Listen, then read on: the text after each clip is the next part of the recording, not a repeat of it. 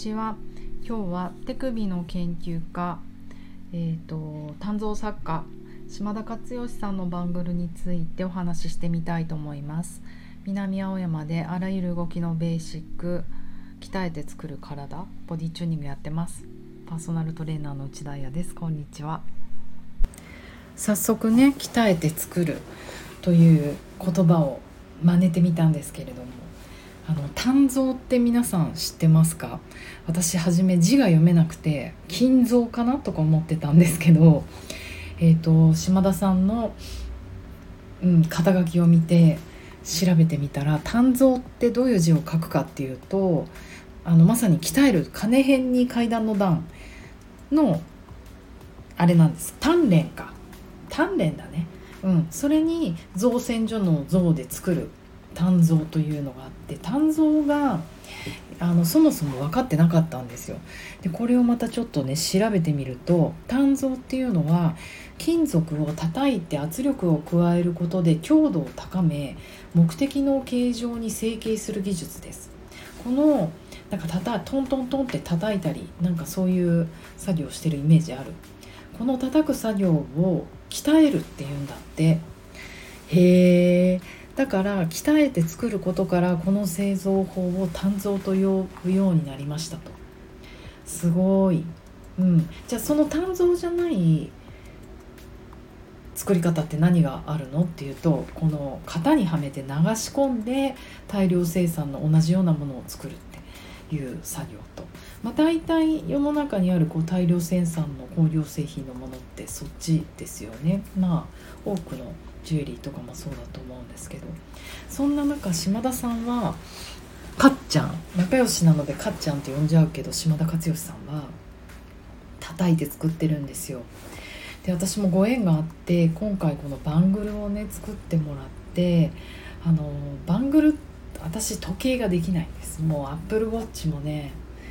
お父さんから買ってもらって心臓を測るという楽しい心拍を測るという楽しみを見つけたのになんか気になるんですよね。結構冷たくありません？アップルウォッチって。冷えんなと思って。あんまりしなくなっちゃってるんですけど。なんかそういうこう異物が体にくっついてる。しかもそういう鉄とか金とかそういうものって冷たい、うん、で冷えるんじゃないかとか硬いイメージがあったのでえっ、ー、とめっちゃうるさいチェーンとかしかしなかったんですよね。でもつけ心地抜群という噂を聞いたのであの島田のかっちゃんにお願いしてみました。まずは、えーと、手首診断っていうのもしてもらうんですけど、えーと、私はね、まあ、近所に住んでいるということもあったのでお会いして、えーと、とまず、まあ、かっちゃんがスポッて手首触ってくれてだいたいサイズがごめんなさい。何号かわからないけどあの15とか？12とかだったっけ？とにかくそのナンバリングされててあの指輪と一緒ですよね。4号5号から16号ぐらいまであるみたいな。そんな感じでまずそのサンプルとしているあの大きさがこう分かれたものをいっぱい持ってきてくれる。それが今日私インスタにあげたんですけどもしよかったらインスタを見ていただいてこうフェルトみたいな布素材の巻物にその30個ぐらいのバングルがこううまくくるくるはめられてブワーってこう目の前で開いてくれてなんかそれだけで気持ち上がっちゃうじゃないですか。でそこで私は、えーと、自分のサイズに合わせて例えば私が10とかだったらその 10, 10, 10号っていうものを、えーとチェックしてくれてで一応シルバーとかゴールドとかゴールドの中でも黄色いゴールドとかピンクのゴールドとかいろいろあるのかな？10金とか18金とか。詳しくはかっちゃんのサイト見てくださいね素材に関しては。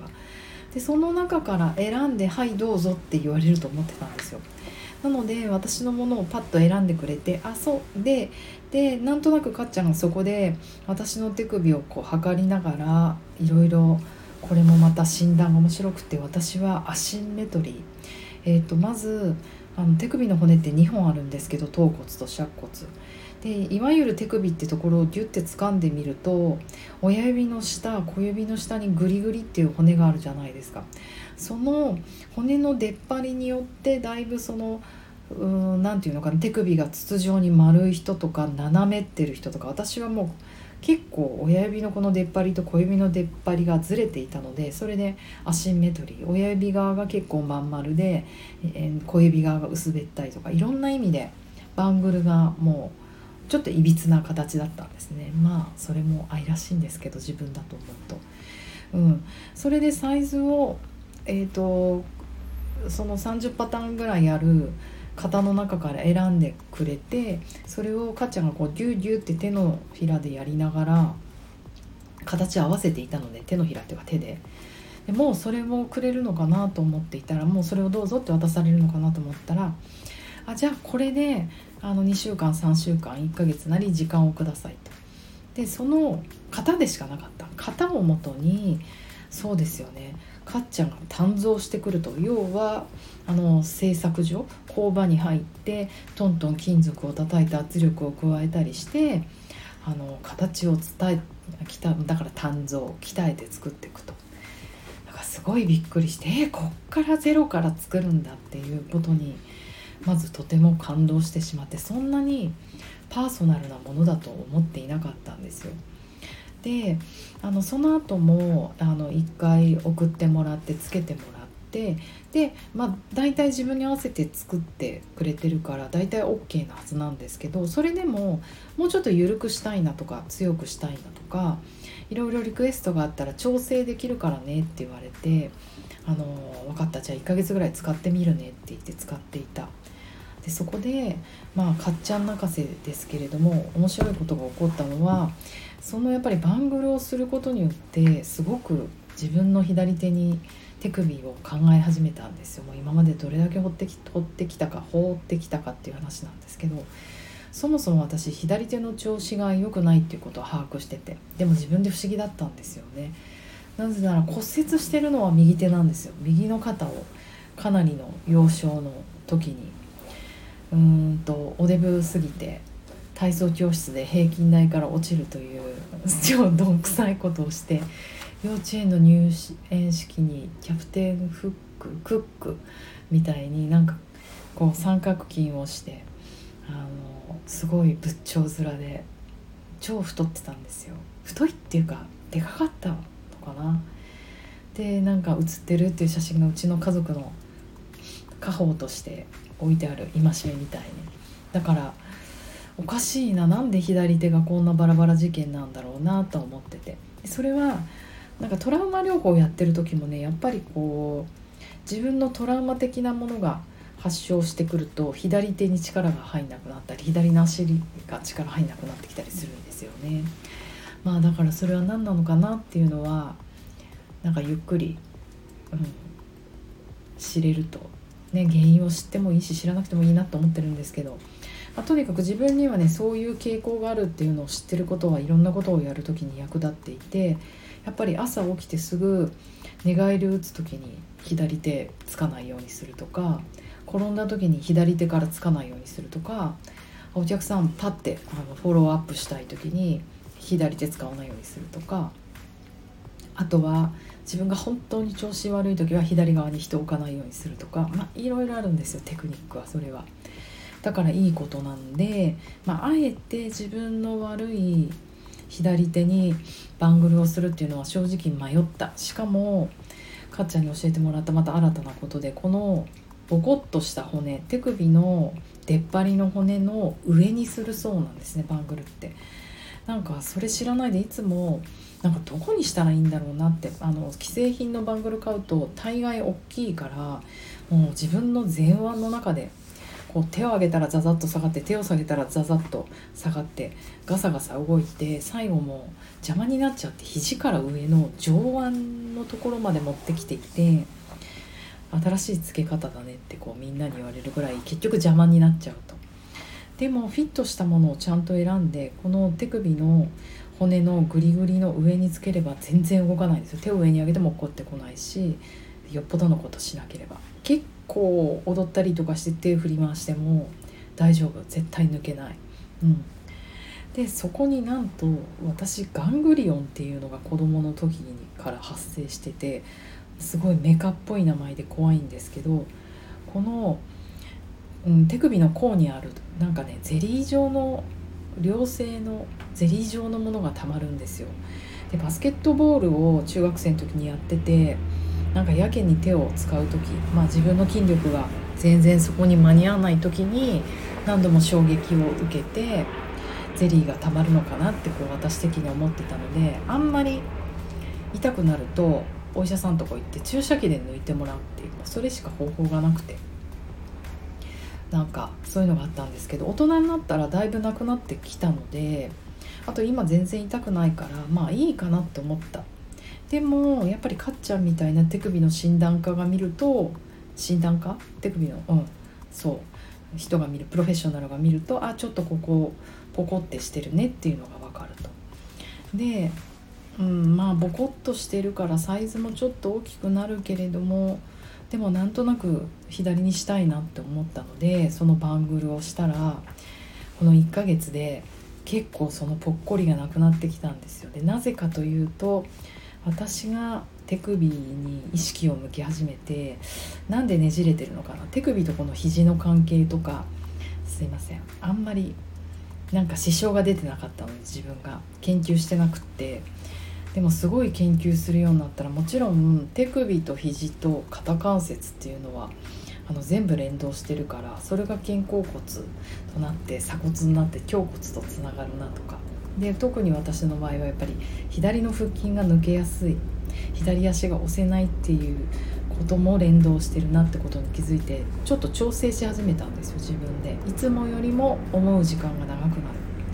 そしたらこのガングリオンが消えてきたんですよね。すごい。でまだまだ手首の動きちょっと硬いなって思うんですけれどもなんかたった1ヶ月意識を向けただけでこんなに体って変わるんだって思ったら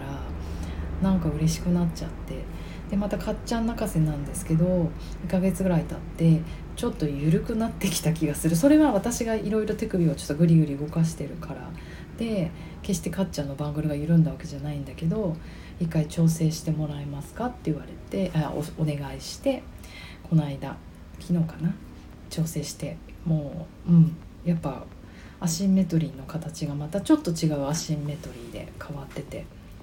面白かったです。で教えていただいたのはやっぱこの肝臓だからできることなんですって。その場であのかっちゃんの手の力であのプロのうまい力であの調整してくれます。もうバンバカ叩いたりしないで、うん、でもそれはやっぱりこう型に流し込んであの型を作って固めた既製品は外からの力で曲げるとやっぱりポキッと折れちゃうそうなんですね。でもやっぱりこのすごいじゃん丹蔵さんは叩いて鍛えられてると。要はあの素材がちゃんと何て言うのかな。分かんない。よく分かんないけどえっ、ー、と内部の内部に多分隙間とかがないんだよね。結晶を微細化し結晶の方向を整えることで強度が高まるんだって。ハンマーやプレスでちゃんと叩いて鍛えると。なんかすごい、うん、だからあのポキッと折れたりしないと。手の力で少しグイって曲げてっても。でそういう意味であの一生の保証書をつけられると。で確かにこれも一つ驚いたんですけど、えーと、保証書一生永久保証の保証書がついてくるんですよ。なんかすごい青山うるさい。永久の保証書がついてきてえー、こんなことしちゃって大丈夫なのかなって思ったんだけどこのかっちゃんの永久保証の理由というブログを読み込んでみますとあのうんうん。本当にこう作ったものに責任を持ちたいとか愛がある、まあ、できる理由は要は鍛造だから手の力で微細な調整をしてくる。例えばものすごい太っちゃったりとかそういう時もあるじゃないですか。ものすごいまた手首の様子が変わってきたりとかあと子供のバングルもあるんですよ。お子さんのバングルもあるのであんまりね2歳児とか3歳児の子が二十歳になってつけるっていうのは無理だと思うけど大きくなってきたからってちょっとずつ調整したりするのは可愛いなと思って。あとは小さい時のバングルなんか取っとくのも可愛いですよね。ちょっとなんつうのへその記念みたいな。3歳の時の手首私こうだったっていうのを大人になって自分が見るのもまあそれより親が見るのが嬉しいのかな。そういうなんかストーリーがあるのも可愛いなって思いました。あとものすごいベーシックなことだけどこれもかっちゃんから教えてもらったんですが洗ってる一緒に手を洗う時に是非一緒にこのバングルも洗ってくださいと。なんかこうアクセサリーとかしてると外さなくちゃいけないのかなと思って外したりしてましたけどもうゴシゴシどんどんゴシゴシっていうか手を洗う感じでねたわしとかじゃなくて洗ってあのあげると汗とか汚れとかも取れるしそれぐらいまあフィット感があるものなので自分の手と同じぐらい一緒に洗ってあげるといいよっていうのがなんかすごい嬉しくって毎日全然手を洗ってないわけじゃないんですけど毎日家に帰ってあの必ずあバングルごと洗おうと思って手も一緒に洗ってあげてそして手に、まあ、ずっとつけっぱなしなんですけど一緒に乾燥させてあげるっていうもうちょっと自分の体の一部になった感がすごく嬉しくてつけてます。本当におすすめ。あのもともとはあのかっちゃんがあのメンズファッションをずっとやってきた人なのでメンズのお客さんが多かったということなんですがあの私のような女子私もまあ結構ユニセックスな服ばっかりあの、うん、好きだけどあの女らしい女らしい女性、うん、シャツの下とかセーターの下とかあのこのゴリゴリの骨の上につけたら長袖シャツでも見えますのでとてもおしゃれではないかと思います。でもやっぱりこのつけ心地にこだわった、うん、道具であり何ていうのファッションアイテムだであり体の機能を高めてくれる意識を向けてくれるっていうものは是非私のように体を動かすムーバーの方にもつけてもらいたいなと思うのでなんか思いっきり楽しんでつけてます。紹介してみました。えっ、ー、と明日からの3連休蔵前台東区蔵前で、えーと、展示会をやってるそうですか、えー、島田勝義さんの、えーと、インスタグラムでぜひ見てみてください。せっかく堂ってとこでやってるみたい。ちなみに私蔵前幼稚園なんですよ。その手を負った巨大児の時に蔵前で園児として過ごしていたので何かご縁を 感じます。ではでは良い夜を。